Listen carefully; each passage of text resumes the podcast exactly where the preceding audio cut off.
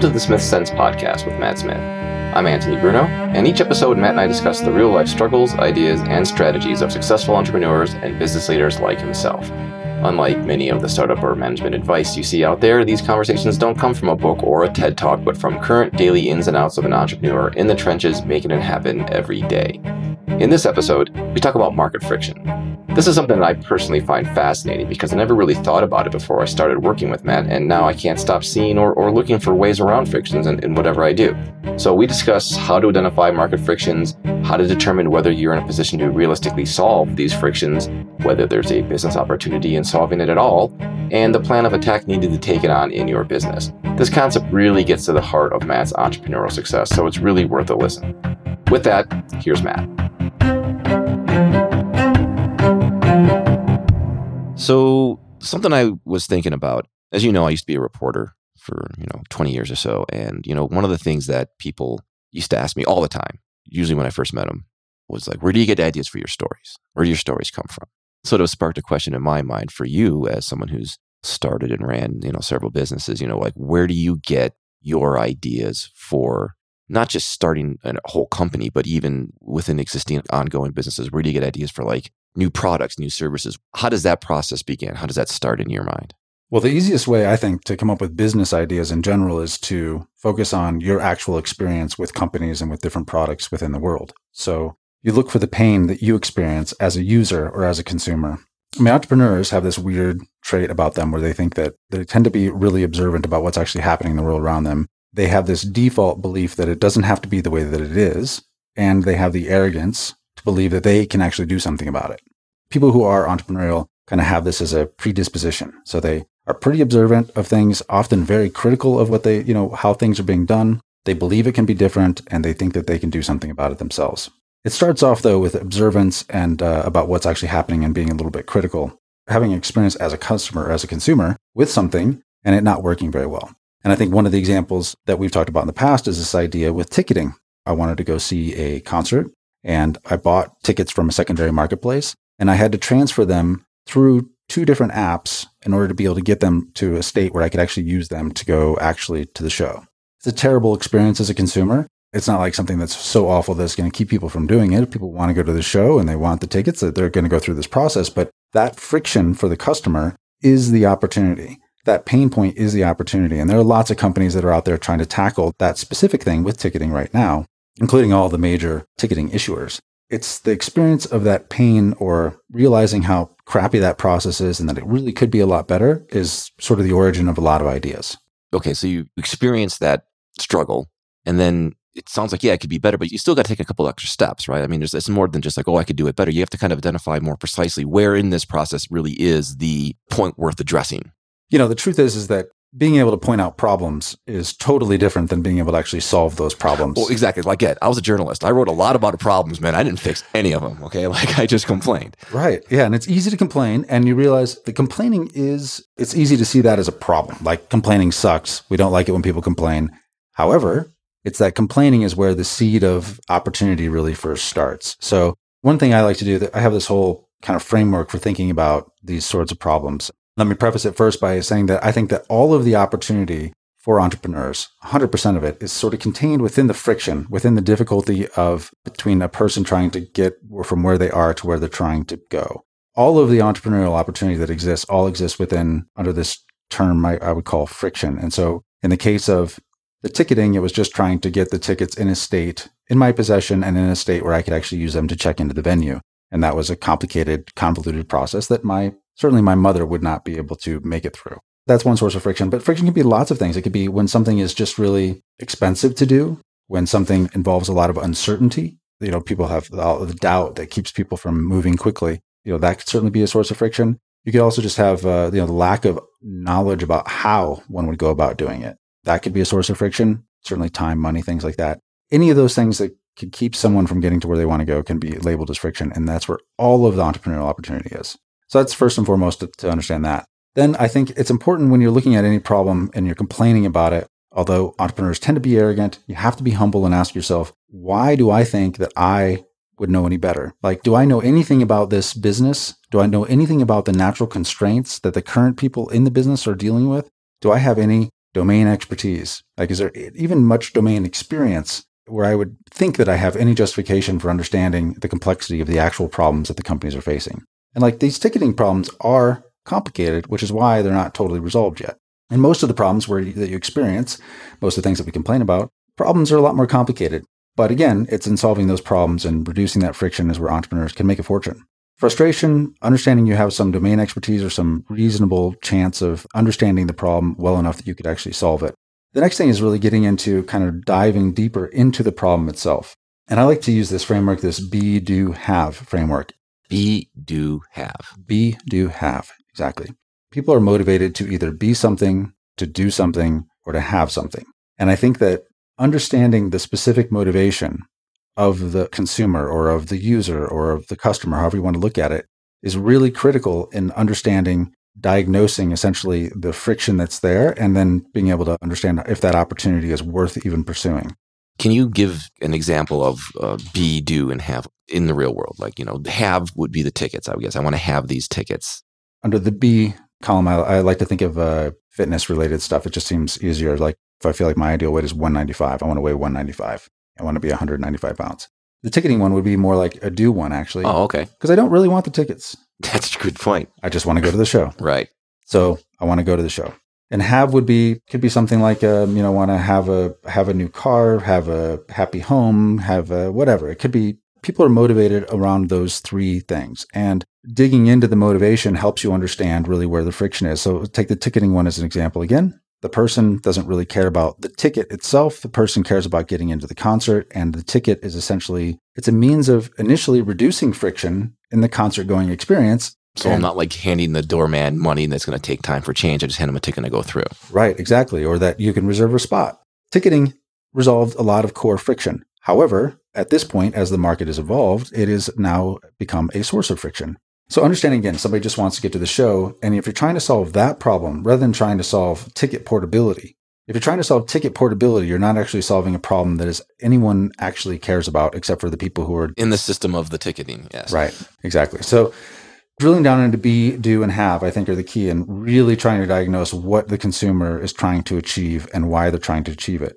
Within these currents of motivation, there are strong currents and there are weak currents. The best business opportunities the best entrepreneurial opportunities, I think, are found where the currents of motivation on the part of the consumer, customer, or whatever, are very, very strong, not weak. What do I mean by strong versus weak? Well, to be my ideal weight of 195 pounds is a pretty weak current. Like if I'm 196 or if I'm 194, does it really matter that much? Do I really, really care about that? Not really. And so I'm motivated to be generally around that direction, but I'm mm. not, I'm not acutely motivated as I would be with maybe a different be goal. Like, for instance, imagine I'm going to be a bride and I'm getting married next month and I need to fit into my wedding dress. If the goal is to fit into your wedding dress on your wedding day, like that is a very acute goal. It's right. very, very specific. There's an actual deadline tied to it.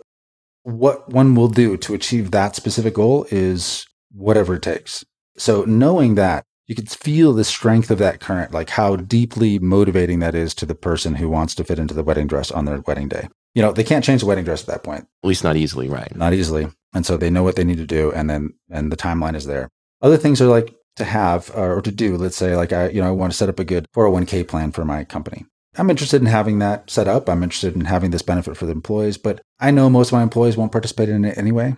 I can convince them over time, but most people, younger people don't do it. So I'm not super motivated necessarily to make that a high priority. Whereas related on a financial matter, I mean, recently the tax deadline passed for if you file an extension of your tax return mm-hmm. on October 15th, that's when your taxes are due. Filed an extension. Right. Well, so on October 15th, which recently passed, mm-hmm. I was very, very, very motivated to make sure that my taxes were filed. right.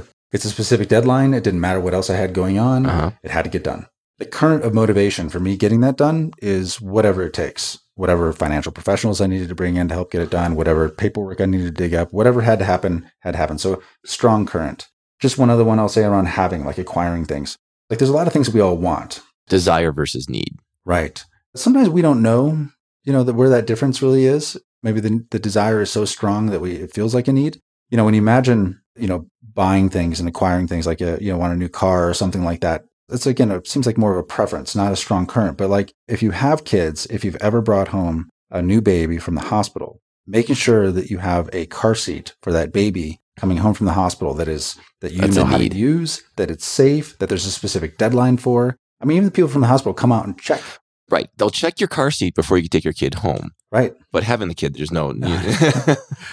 No, they intervene in weird spots, but literally, you have to have a great car seat, and Right. you're and if it's your first kid, you're overly concerned anyway. Like Yes. you're super safety conscious. You go way out of your way, but this is a deep need, and the current for it is strong. And the price, you're not as concerned about the price of it. These things don't really matter. And so the current is strong. Again, getting my taxes done by the deadline. I'm price sensitive, I guess, about how much it's going to cost to do it. but not as much as how much it's going to cost you if you don't file your taxes on time. It's an obligation, it's a need, it must happen no matter what. They don't have to necessarily have a formal deadline, but I think that there's the motivation, the thing that makes the current strong is that there is a well understood need on the part of the consumer. And part of it being well understood is that they have in their own mind a deadline for when it needs to happen by. Right. And I'm thinking, and I'm just guessing that as an entrepreneur, you want to find those areas. If you're in this have uh, space in particular, maybe, you know, there are fixed deadlines like what you mentioned with the October 15th. That's going to happen, you know, April 15th. These things happen every year. So you structure your business around these fixed deadlines. With the wedding dress, that's probably every week. There's going to be a new deadline every week from someone different getting married at different times. Sometimes they bundle up wedding season, etc. But they're not fixed calendar deadlines. They're situational deadlines, Right. I guess. Exactly. I think the key is if you know, if you're marketing, for instance, if you're TurboTax, if you're a company like that, Right. basically your product is all around serving customers that their primary use of the product is going to be between January 1st and April 15th. That's great because it allows you to focus your marketing. It allows you to focus all your efforts on on those customers within that limited segment of time. And that's great. It's really useful. But you don't have to have something like that where it's a seasonal thing in order to create that strong current. You just have to be able to understand what's in the head of the consumer who really could benefit from your product and communicate to them knowing where their head is at. And so if you put yourself in the head of the bride who is coming up on her wedding day and is very concerned about looking a particular way on that day, and you communicate with her along those lines, you don't have to know what the deadline is, but you know that there's a deadline that she has. And so that's a strong current. So, like, I have lots of friends in the fitness business who sell fitness products, and they're all great products. But if they're selling to a market that is with a weak current, where people just want to be more fit generally, they won't have much success. But if they focus on something much more narrow, which is something that really only exists in the mind of the consumer, if you're getting married in 60 days, this is the program you want to follow to make sure that you can fit in your wedding dress and feel your best. So, marketing it that way. Got it. So now we've got these three areas of be, do, and have. We've identified maybe an area that that we want to focus on as an entrepreneur. You can go down the wedding dress one further, maybe just some other ones, but like you've got an idea. You've got the area that you want to focus on, right? You've identified, I guess, what you call the friction. Now what? You only want to do things where there is a strong current, you know, strong current that's driving the consumer behavior. Otherwise, it could just be a fleeting thing. Then you want to look at the market opportunity more broadly. Is this a worthwhile pursuit at all? What makes it worthwhile? Well, it depends upon where the, your current state and your entrepreneurial journey. I mean, like if you're looking for, when I was a kid, a Kool Aid stand was a good idea, right? It made sense because I just making a few bucks a day would be fantastic. And so it made a lot of sense for me to pursue that. It wouldn't make sense for me to do that today. It just wouldn't be worthwhile pursuing. It'd be one hell of a Kool Aid stand, though, Matt. I, I would really try to make it. I try to make it great. So it really depends on where you're at. Like, so for me, But know, I mean, more specifically, like, you know, worthwhile, is it going to pay a lot? Worthwhile, do I want to spend my time doing this? Worthwhile, can this actually provide a need to people in the world, regardless of whether I like it or whether it makes money? I'm just trying to get a sense of when you say worthwhile, what that means. When you're early on in your career, I think that what makes something worthwhile is does it provide something for you that will enable you to do more in the future? Does it help you build something that is referred to by this woman in a book called The Defining Decade as identity capital? So even if it's not like the business that you plan to run or the problem you plan to solve for the rest of your life, it's something that you can identify the problem, you can work on it, and by doing it, you're going to gain a whole bunch of other skills and you're going to be in a better position to be able to do more in the future. Knowledge is easy to carry, as they say. That's right. Knowledge is really easy to carry, but very hard to acquire. yes. So choosing things that are going to help you acquire knowledge at a certain point in your career absolutely makes a ton of sense. Okay. At some point, when we started Royalty Exchange, you know, I was thinking, I don't know, do I really want to start another business? Do I really, really want to do that now? The thing with Royalty Exchange that made it interesting to me is that it was a, the problem was interesting. It's complex. You know, a marketplace problem is a much more complex problem. If we got it right, the economic opportunity was big enough to justify whatever amount of effort it's going to take to make it get there. You know, if you're starting a business basically from scratch,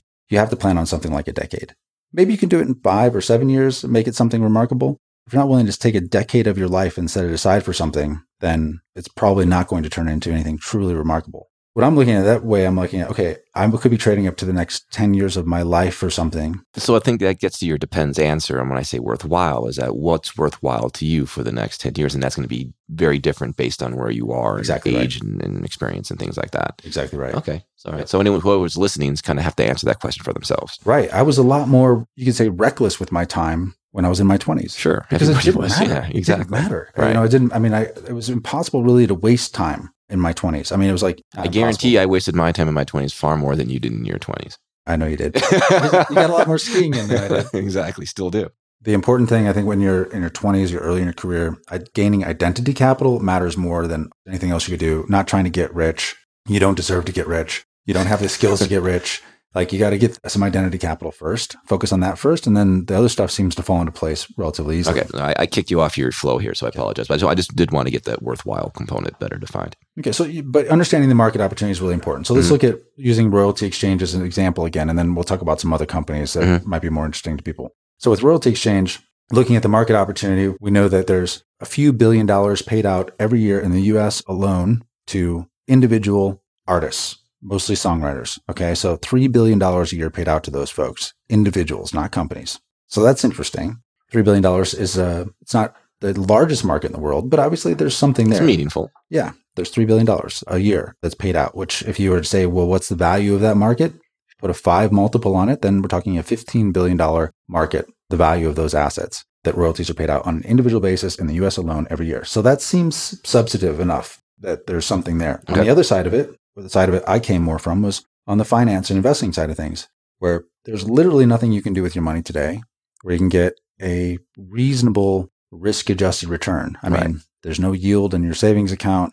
Savers and investors are in a real bind right now. Pension funds are desperate for yield. Something like 14 or 15 trillion dollars of debt in the world is negative yielding, which means you're paying to uh, not to, have your money. Yes, it's the craziest thing. No one thought this could happen in the world, but it is happening and it's only growing, which basically puts huge pressure on trillions of dollars of capital that's looking everywhere it can for a home, for a place where it can get a decent yield. So knowing that there's this tidal wave of capital seeking yield, we know that there's something there if these assets actually can deliver that yield. So that's where you start off with that theoretical concept where like that's big enough. And if we can just get these two parties essentially to interact, to transact with one another on a relatively frictionless basis, there's going to be substantial opportunity there. It's that basis that the market assessment, the market is big enough that it could be a worthwhile pursuit. What I like about your approach to how you entered royalty exchanges, is you've taken something you know a lot about and you're applied to something that you didn't historically know a lot about, but it affords you the opportunity to learn something about this other exactly. side of it. That this is maybe more unique to the two-sided marketplace that is royalty exchange, but you're gaining a lot more, probably more music knowledge than you really cared to know going in. I didn't even know there was that much to know. Right. You know? Exactly. But, but, there's an enormous amount about any area you find out. And this is why having some domain expertise is right. really important. Well, it's critical. So going in and knowing that, okay, I know nothing about music. I have luckily I have people around me who know something about it and I can try and learn over time. If I didn't know anything about the finance side of it either, then it would be very, very difficult for this to work. As an entrepreneur or as a business development person or whatever, like having some domain expertise in the area where you're trying to solve the problem is really critical because you really can't understand the currents, the strength of the currents essentially that are driving the behavior unless you have had personal experience with it. So identifying the market opportunity is big. There's also a couple other things around that. The size of the market is really important. That's what we've been talking about so far. Mm-hmm. But there's also there's some built-in constraints. And so understanding what are the limiting factors to this? And I'd say use the royalty exchange example mm-hmm. again. Well, if you structure these assets in a certain way, all of a sudden they become securities and they become highly regulated. So we're talking about frictions within the frictions. Is that a right way of yeah. putting it? It's kind of like when you're looking at the overall market opportunity and you can see how the size of it, mm-hmm. you have to wonder what are the major reasons why someone might not be tackling this effectively today? Part of me just semantics, friction versus constraint. I'm trying to make sure we're not like I got confused for a second. I think I'm not less confused. I understand what you're mean. That there's a friction, but then there's a reason for the friction. It's the an artificial means. Okay, actually, is the way it is. So I'd almost think it's like friction is like something that it keeps people from doing what they want to do, and a lot of times that is technology related. It can be simple technology, mm-hmm. you know, like books are technology. And to an extent, a yeah. printing press, etc. So technology usually limits, reduces friction over time and innovation and using technology mostly. But there are constraints that are artificial constraints that control the market. Like it could be that, you know, if you wanted to start a competing rating agency to Moody's, Mhm. the government has to authorize that. So friction is something that you can, to a certain degree, control. Constraints, maybe you can't. Is that another way of putting it? Okay. Yes. uh, yeah. So I want to know what the market constraints are. Like, is it Okay. illegal for somebody like me to even set up a business that does Okay. It's the boundaries. It's the rules that you have to play within to address frictions. Thank you. Exactly. Okay. Now I understand. yeah. These are the rules that are decided by someone else. We talked about the Kool Aid stand earlier. Like, I'd need a license to do that today. Really? Yep. That's funny. Even kids? I think there's exceptions for kids. That they had to write those exceptions into the law, and if they haven't done that in Denver, then it is illegal in Denver. Okay. Yeah. Interesting. But there are okay. There's constraints. Yeah. Anyway, so understanding those constraints is really important because there might be reasons why, even though you can understand the strong currents, you know, you can understand, you have domain expertise, you see the market opportunity is gigantic. But if there are key constraints that make it very, very difficult, unreasonably difficult to pursue, then you might want to reconsider and do something else. That's the fourth one, though, evaluating the market opportunity, constraints, and the size. The fifth one is really what exactly your plan is to capture that market. When I get most excited about a business opportunity, it's because I can see how number five would work. Now, I can see how I could attack the market. I can see how I could gain some of that market share that might be there. Usually it has to do with you have a unique approach to distribution. You know, I mean, think of like Apple, anytime they get involved in anything, they go, well, we already have 100, 200 million, whatever iOS devices out Mhm. there. And so we have distribution. So anything we want to push into the ecosystem, we can and we can Mhm. win they have a distribution advantage. It could be that you have maybe you have a marketing advantage somehow, or you have a marketing approach that is unique and would allow take advantage of these um, you know these strong currents and exploit. Could be a sales channel. I don't know, something like that. But if you can't imagine what your approach would be to actually acquire a customer, like what's the actual process, like write down the steps it would take to be able to do it, then then it's very difficult to imagine that the business opportunity, the approach makes much sense. So a lot of people get really excited. They see a problem. They get really excited about the idea. Mhm. You know, they can understand the current. They, they imagine that the opportunity is big. What's the first step you actually take to start to drive customers to your door? And if you don't know that, then What are you going to do? There's nothing- there's exactly. nothing It's a good book. Right, I mean, seriously. right, it's a good theory. So understanding exactly the way that you bring customers in, and I think that one of the things that I think it's so good for entrepreneurs to have some exposure to is that if you haven't done direct selling of some kind in your life, then I think that you're really hurting yourself. This is so much less popular today, but when we were kids, people would sell encyclopedias during the summer. hmm You know, they would sell knives in the summers.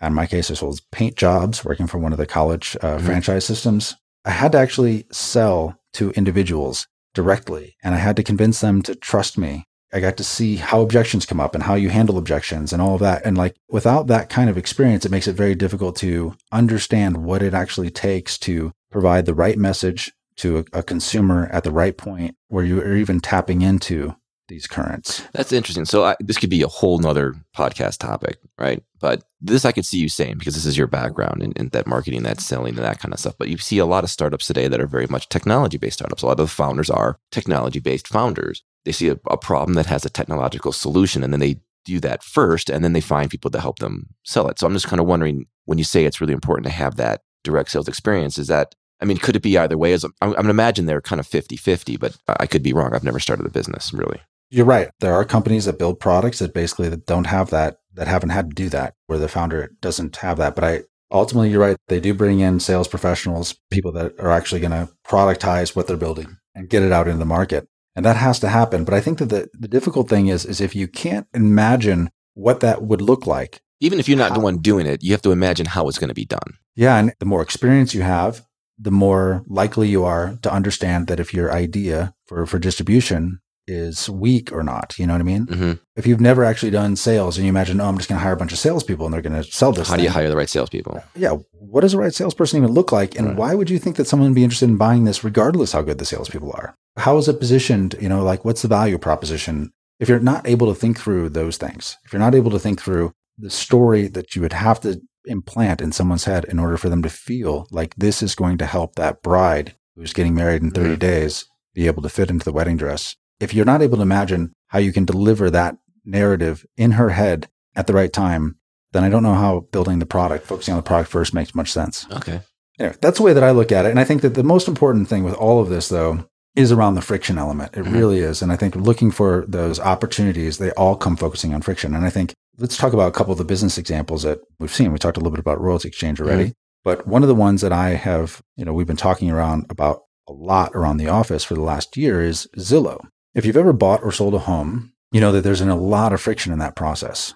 And uh, part of it is because there's cartel of realtors, Cartel. basically, they, who control the access to the listings of real estate. Uh, big real estate. Can we call them big real estate? yeah, big real estate, like big pharma. Big pharma, big tobacco, big music. Exactly. So these realtors, they control the MLS system. The MLS system is where all the listings of the properties that are for sale are and the history of those transactions. And that's a huge advantage. And they are inserted in the process so that you have to use them and they take big fees, you know, about 6% in total of the transaction, hmm. which is a lot. And it takes an enormous amount of time. So Zillow started with the idea of, hey, you know, it's difficult. All the listings are not in a standard place around the country. It's hard to get bring them all together. Let's create a consumer facing website that basically aggregates all the listings around the country and so people can see and search and compare on their own. And that's what they did. That was their core business. They got lots of eyeballs because of it. They turned those eyeballs into profits essentially by selling those eyeballs as leads to realtors who are, you know, trying to help people facilitate buying and selling a home. That was their business. That was their first approach. And it's remarkably effective. It's a very popular website, It's certainly one of the most popular ones in the world, and I use it all the time. Over time, they gathered more and more data, and this data then later became this extra advantage they had, and they started this thing where they call it a Zestimate, where they would estimate the value of every home. And so, Poorly. yeah, Sorry. But no, I get your point. They aggregated data and they started providing a service and allow people with curiosity who may not even be thinking about selling just be, like, ah, what's my house worth? right. People want to know that, especially when you're in a you know market that's either going up a lot or going down a lot. People want to see you know what the value of it is today. Make you feel better, make you feel worse, depending on, Right. right. You want to know what your neighbor's house sold for? It's a lot easier to find out. You don't have to ask them anymore. You, know, Right. you can just look and see too. Um, so, but they, as they get more and more data, their estimates have gotten way better. But again, it's all based upon this aggregated data they have. Now, what they've started to do in the last year and a half, maybe, is they've started to tackle the biggest problem, the biggest source of friction in real estate. And what that is, is it's think of yourself as a seller of the real estate, not as a buyer. And when you want to sell your home, it's filled with what I talked about some uncertainty as one core source of friction. So you don't know what it's going to take, how long it's going to be, what the pri- what you're going to get out of it. Uncertainty is a killer. So they're trying to tackle that great source of friction, uncertainty, by making offers to homeowners, people who want to list their home for sale. They can go to Zillow and they can get an offer from Zillow where Zillow will buy their home. They don't have to worry about putting a sign in the yard. They don't have to worry about, you know, being uncertain for what might happen for the next six months. Of their three months while it's listed schedule, having to leave, etc. all the inconvenience around shooing your family out the door at dinner time so that some strangers can walk through your house and rummage through your belongings. All of that is eliminated by Zillow doing this. The last financial results of Zillow I saw was that 40% of their revenue, even though this is a new service offering Mhm. for them, 40% of their revenue came from this service now, So, buying homes directly and then selling them. and selling them. Right. So the revenue came from selling the homes that they had bought via this service. Right. I think what's counted as the revenue is how much the spread was that they kept essentially. That's what I meant. Yeah. And they've only been doing it again for maybe a year. There's actually a house catty corner to mine that is up for sale by Zillow. Do you know how much they paid for it? I should go on Zillow and find out, I suppose. But no, I don't.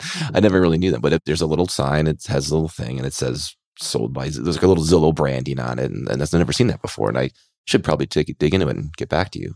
I will say it's been on the market for quite a while. Well, I mean, maybe it would have been on the market for quite a while if the homeowner yes, yes. So homeowner got out, got his money. Now it's Zillow's problem, right? And maybe they need some work on whatever. I mean, how well they can sell the house is really more Zillow's problem than it is your problem as the homeowner. You've got your return, your your money, and you've moved on. Right, exactly. And I think that the thing is, is that think of it if, if someone's home has been on the market for a long time, for six months or whatever. I don't know how has it been six months or so with this? No. I- maybe two. Oh, well, that's not that long. I think the average home is on the market for about about three months now. Really? Yeah. Oh wow, I've been out of it for a while. Imagine the emotional roller coaster that a homeowner is going through Mhm. when they have their house listed for sale for what feels like a long time, whether whatever. Oh, I, yeah, I, no. I, I did have one. Yeah, when I moved from California to Denver, stressed me the hell out, man. Like the markets that I owned and sold them before, it was like a matter of it was like a week. That was during the whole run up of prices and whatnot. When it took longer, I freaked. So the thing is, all that stress, because there's all kinds of things associated with it. You don't know if your house is going to sell at all. You have no idea if anyone's even going to give you an offer that you can accept. And you go through all of this stress, this inconvenience for your family, all of these problems for months just to find out even what your house is actually worth. Right. just on top of all of that, almost more importantly, nine times out of 10, you're moving, you've already found a place that you want, but you need to sell the old place in order to buy the new place. That's the biggest hassle of buying a house. So let's talk about strength of current, right? People do not There's a deadline. They don't sell a house unless they have to sell a house. Right. It's either that they're being relocated, they bought a new house and Right. they've chosen to go into a new house, you know, that their life situation has changed to such an extent that they need to downsize for some reason. Like it's not a weak current that's driving the sale. Mm-hmm. Oh, no, home. it's very strong. I have a place I want to buy. I cannot get in the contract with that place until I sell and have the money for the Exactly. down payment from the old one. Then there's a real direct, I got to fit into that new wedding dress house. Exactly. There's a real deadline around it. It has real financial consequences, and people get very desperate. The thing is, is that Zillow, if Zillow is buying a portfolio of properties, Right. it's unemotional for them. If one is sitting on the market longer than another, that's okay. They adjust their algorithm and they will make offers. They'll make adjustments to the offers they make for future purchases they make from sellers. By doing that, they are totally upending the real estate business in general. And I mean, I think that they're going to bring lots of people who maybe don't need to sell into selling because selling becomes so easy. What's interesting to me about this is number one is that as an entrepreneur, you see that the friction in the market doesn't go away; it evolves. It evolves. It evolves. So, like, and the value that you create as an entrepreneur and as a business is uh, your ability to constantly eliminate that evolving friction. So, Okay.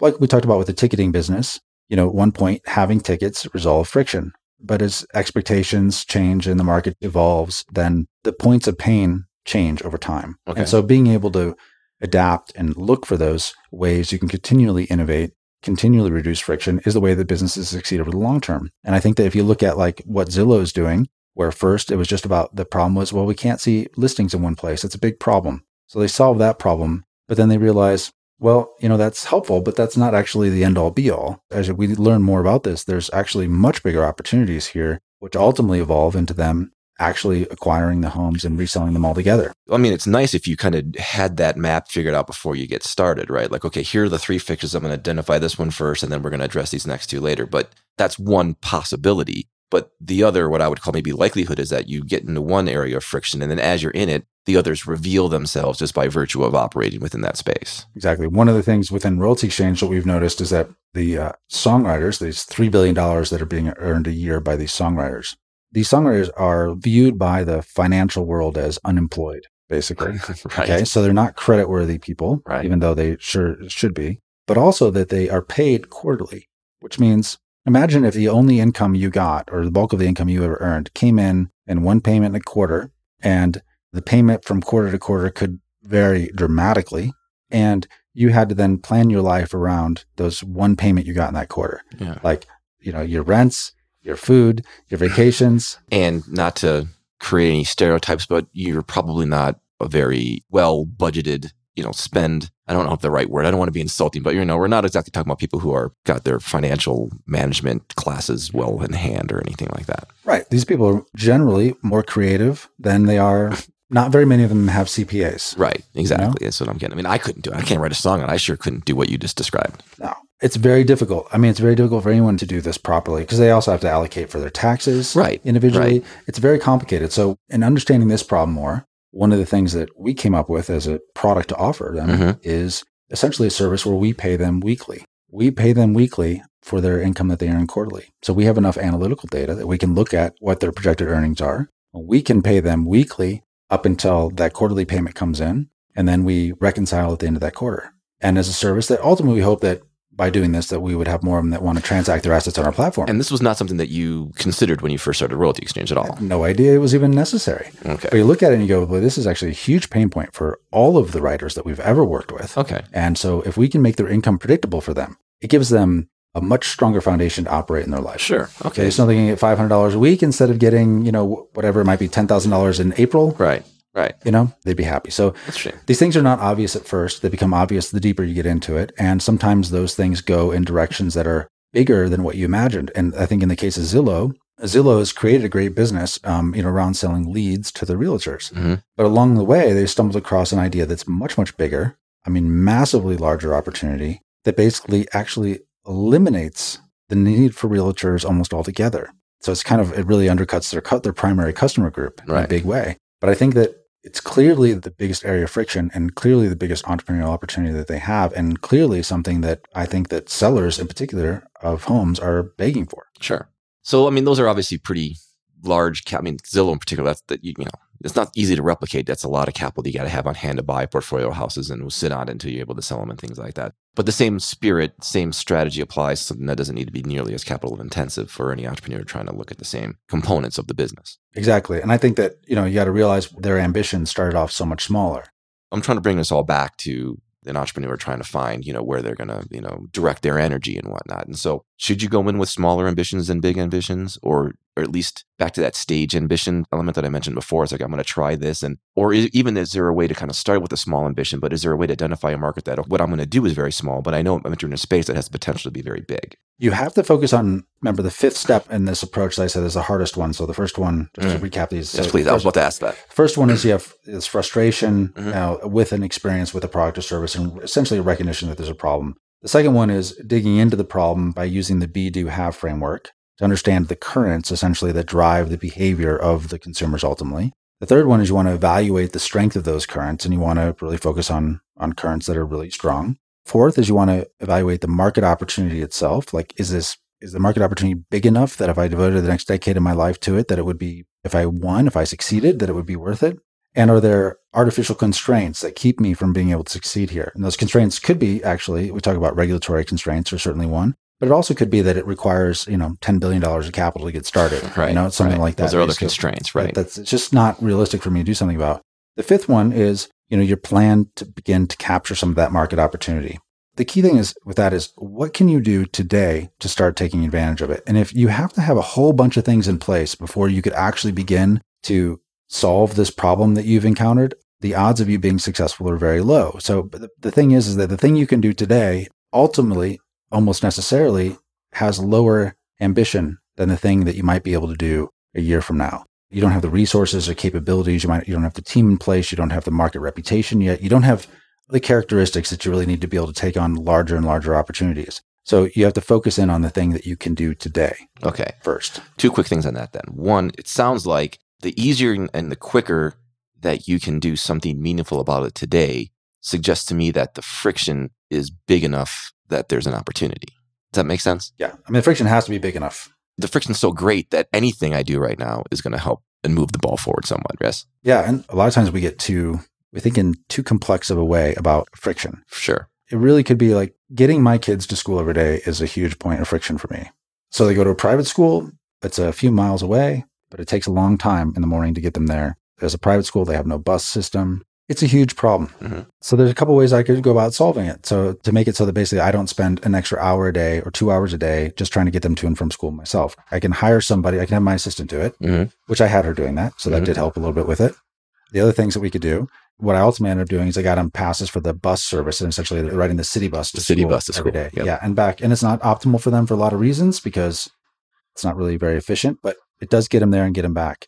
But I was thinking there should be some private service. There's so many of those kids that go to that school that live in my neighborhood. A grouped private. I mean, there are private drivers, but you're talking about more like a shared system, something that multiple right. people are, are engaged in, not just on a one off basis. Exactly. And yeah. I mean, I would pay for that for some safe person mm. in a nice van to take the kids to school every day and pick them up and bring them back. I mean, yeah. like, so there are frictions that you experience. This is something I personally experienced. Mm-hmm. It caused lots of complaints for me mm-hmm. that I had to do this every day, take them to school. Sure. Pain in the ass and what are the potential solutions there? And I think that there's, I haven't fully analyzed the market opportunity, whether or not it's big enough if you scale that right, but I actually think it probably. I could think of a number of constraints as well kids, cars, insurance, you can go on and on. I mean, right. look at daycare, but you know, we don't need to get into that, right? But yeah, okay, so totally makes sense. So, like things that everyone's sharing, if there's enough opportunity in the friction, if there's small enough constraints that you can make a meaningful impact today with just a few low ambition steps, then clearly you're addressing an area that needs addressing. And low ambition steps, if this is the business I'm trying to create, is some transportation mm-hmm. system mm-hmm. for private school kids, basically whose parents have are paying an outrageous amount for school, but still somehow have to drive them to work uh, to school every day. So for them, okay, I don't need to go and hire a team across Colorado or across the western states or mm-hmm. something like that and a fleet of these Mercedes vans. I could go and I could get a car and I could just shop it around to people I know who mm-hmm. also live in the neighborhood who have this problem and, and offer and see what they'd be willing to pay. So, I mean, there's something I could do today to start it that I know of. My other question along these lines, though, is that if the friction is so great and if the lower level ambition is so, maybe for lack of a better word, easy to begin addressing it, do you also have to worry about other people doing it and now you have expanded competition? Definitely. Competition is going to be a problem. There's no doubt about it. And I think that no matter what you're doing, that competition is going to continue to come into play. And your goal, the only way you survive as a business is that you have to constantly look for ways to improve the product, reduce more of the Mhm. friction. And that friction becomes more obvious the more you do. I mean, that's something that you're. I mean, obviously, a royalty exchange that you're dealing with directly as, as well. I mean, there's. Constantly. I don't know if any new players have entered uh, since I last paid attention, but um, you definitely have a number that you've been slugging against as well. So, like, you have to kind of.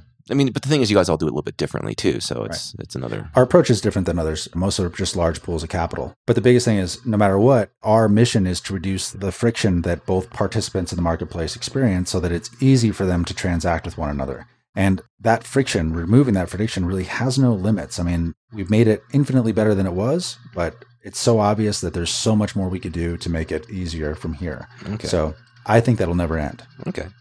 I think the most important thing is that as an entrepreneur, it's looking for that friction. Mhm. Where's the friction? Where are the pain actually experienced by people? Uh, Remember that a lot of times that friction is not just money. The friction is often uncertainty. If you can eliminate uncertainty on the part of a consumer, that is one of the greatest things you can do to actually to make transactions more effortless. hmm I think focusing on that as a core source of friction to eliminate is usually very, very good. Just in terms of the observer or the listener here to all of this, I think that not only paying attention to the frictions, but also being very realistic about the constraints. That's the part that people will probably first overlook. You know, what I mean, you get really excited about the solution to the friction, and then you, you the wave crashes against the rock of the constraints, and that seems to be a big, big, big part of what is necessary to succeed in this area. I agree. And I think that if your specific plan, actions that you could take today to start to capture some of that market opportunity, the more clear you are on that, the more you'll be able to understand exactly how real those constraints are. Because if again, when I try and sell the first client on my product or service, those constraints will become very, very obvious Right. at that point of conflict of a sale. The closer you can get to doing that sooner, the more likely you are to understand those constraints and understand if there's a reasonable way to get over them. Again, you should pursue a different opportunity. Right. So maybe one way to kind of um, trail out of this a little bit is you'd mentioned at least one book earlier in our conversation that you said uh, I forgot what it was. It was a woman writer, Defining decade. Defining Decade. All right. Yes. And what's that about? Defining Decade is about your 20s as a young adult, essentially trying to make your way in the world. And it talks about how critical that decade is. Well, the decade of your life, not the 20s, as, as in like the 1920s. Okay. yeah. So if you know anybody, I've given this book to probably 100 individuals who are in their 20s. It's such a critical time. People feel aimless. They're looking for their passion, especially the millennials. They're really Mhm. looking for passion. Passion, by the way, is not something that you discover. It's uh, without digging deep into the dirt. Like it's under a big mountain of hard work is the only place you find passion, actually. You don't It doesn't just first. emerge. You have to No. sort of seek it. You have to seek it, and you seek it by working, not by looking for the thing that energizes you. But anyway, this book, what it talks about is that the most important thing about your 20s is that you set up the trajectory for your future. And so being able to focus on things that grow your identity capital is the term she uses, is that being known as the kind of person who is good at a certain kind of thing and can be relied on in certain circumstances. So building that sort of reputation is your identity capital. You have a lot of energy. You have very few constraints personally in your 20s. I mean, you could go anywhere, you could do anything. You don't have the obligation of mortgage and things like that and taking care of kids usually. Right. So there's freedom there, and that freedom should be used to really focus in on growing identity capital. That's, That's her basic argument. And it's a great book. I told I recommend it to anybody who it's a little depressing, I guess, if you're in your 40s and reading it. Especially if you're coming out the tail end of your 40s. Exactly. Exactly. Like, well, this is how I screwed my life up. That's great, Matt. Thanks. I appreciate the uplifting thought. I found it maybe when I was 40, I think. And I No, I'm, I'll give it a read. I mean, it's, 'cause it's, it's interesting you say that because it's like I didn't do that, obviously, right? I mean, I, I did a lot of skiing, but that's funny that that is my identity. Like I couldn't I couldn't take a job somewhere else because I need to be able to ski on on weekends or I need to be close to that. Like it's funny how you you know that that is my identity capital. I guess. I mean, I, maybe I'm using the the phrase incorrectly. I don't know, but it's certainly just in the five minutes we've been talking about it, kind of has that yeah, you know and, impact. and it's not necessarily bad. It's it, I think if you if you're more aware of the impact, the thing is in your 20s, you don't understand that how different things will be in your 30s. yeah, You know what I mean? Yeah, Right. you have kids, it changes. You know, you get married, it changes. Your energy level changes. Your willingness to take risk changes.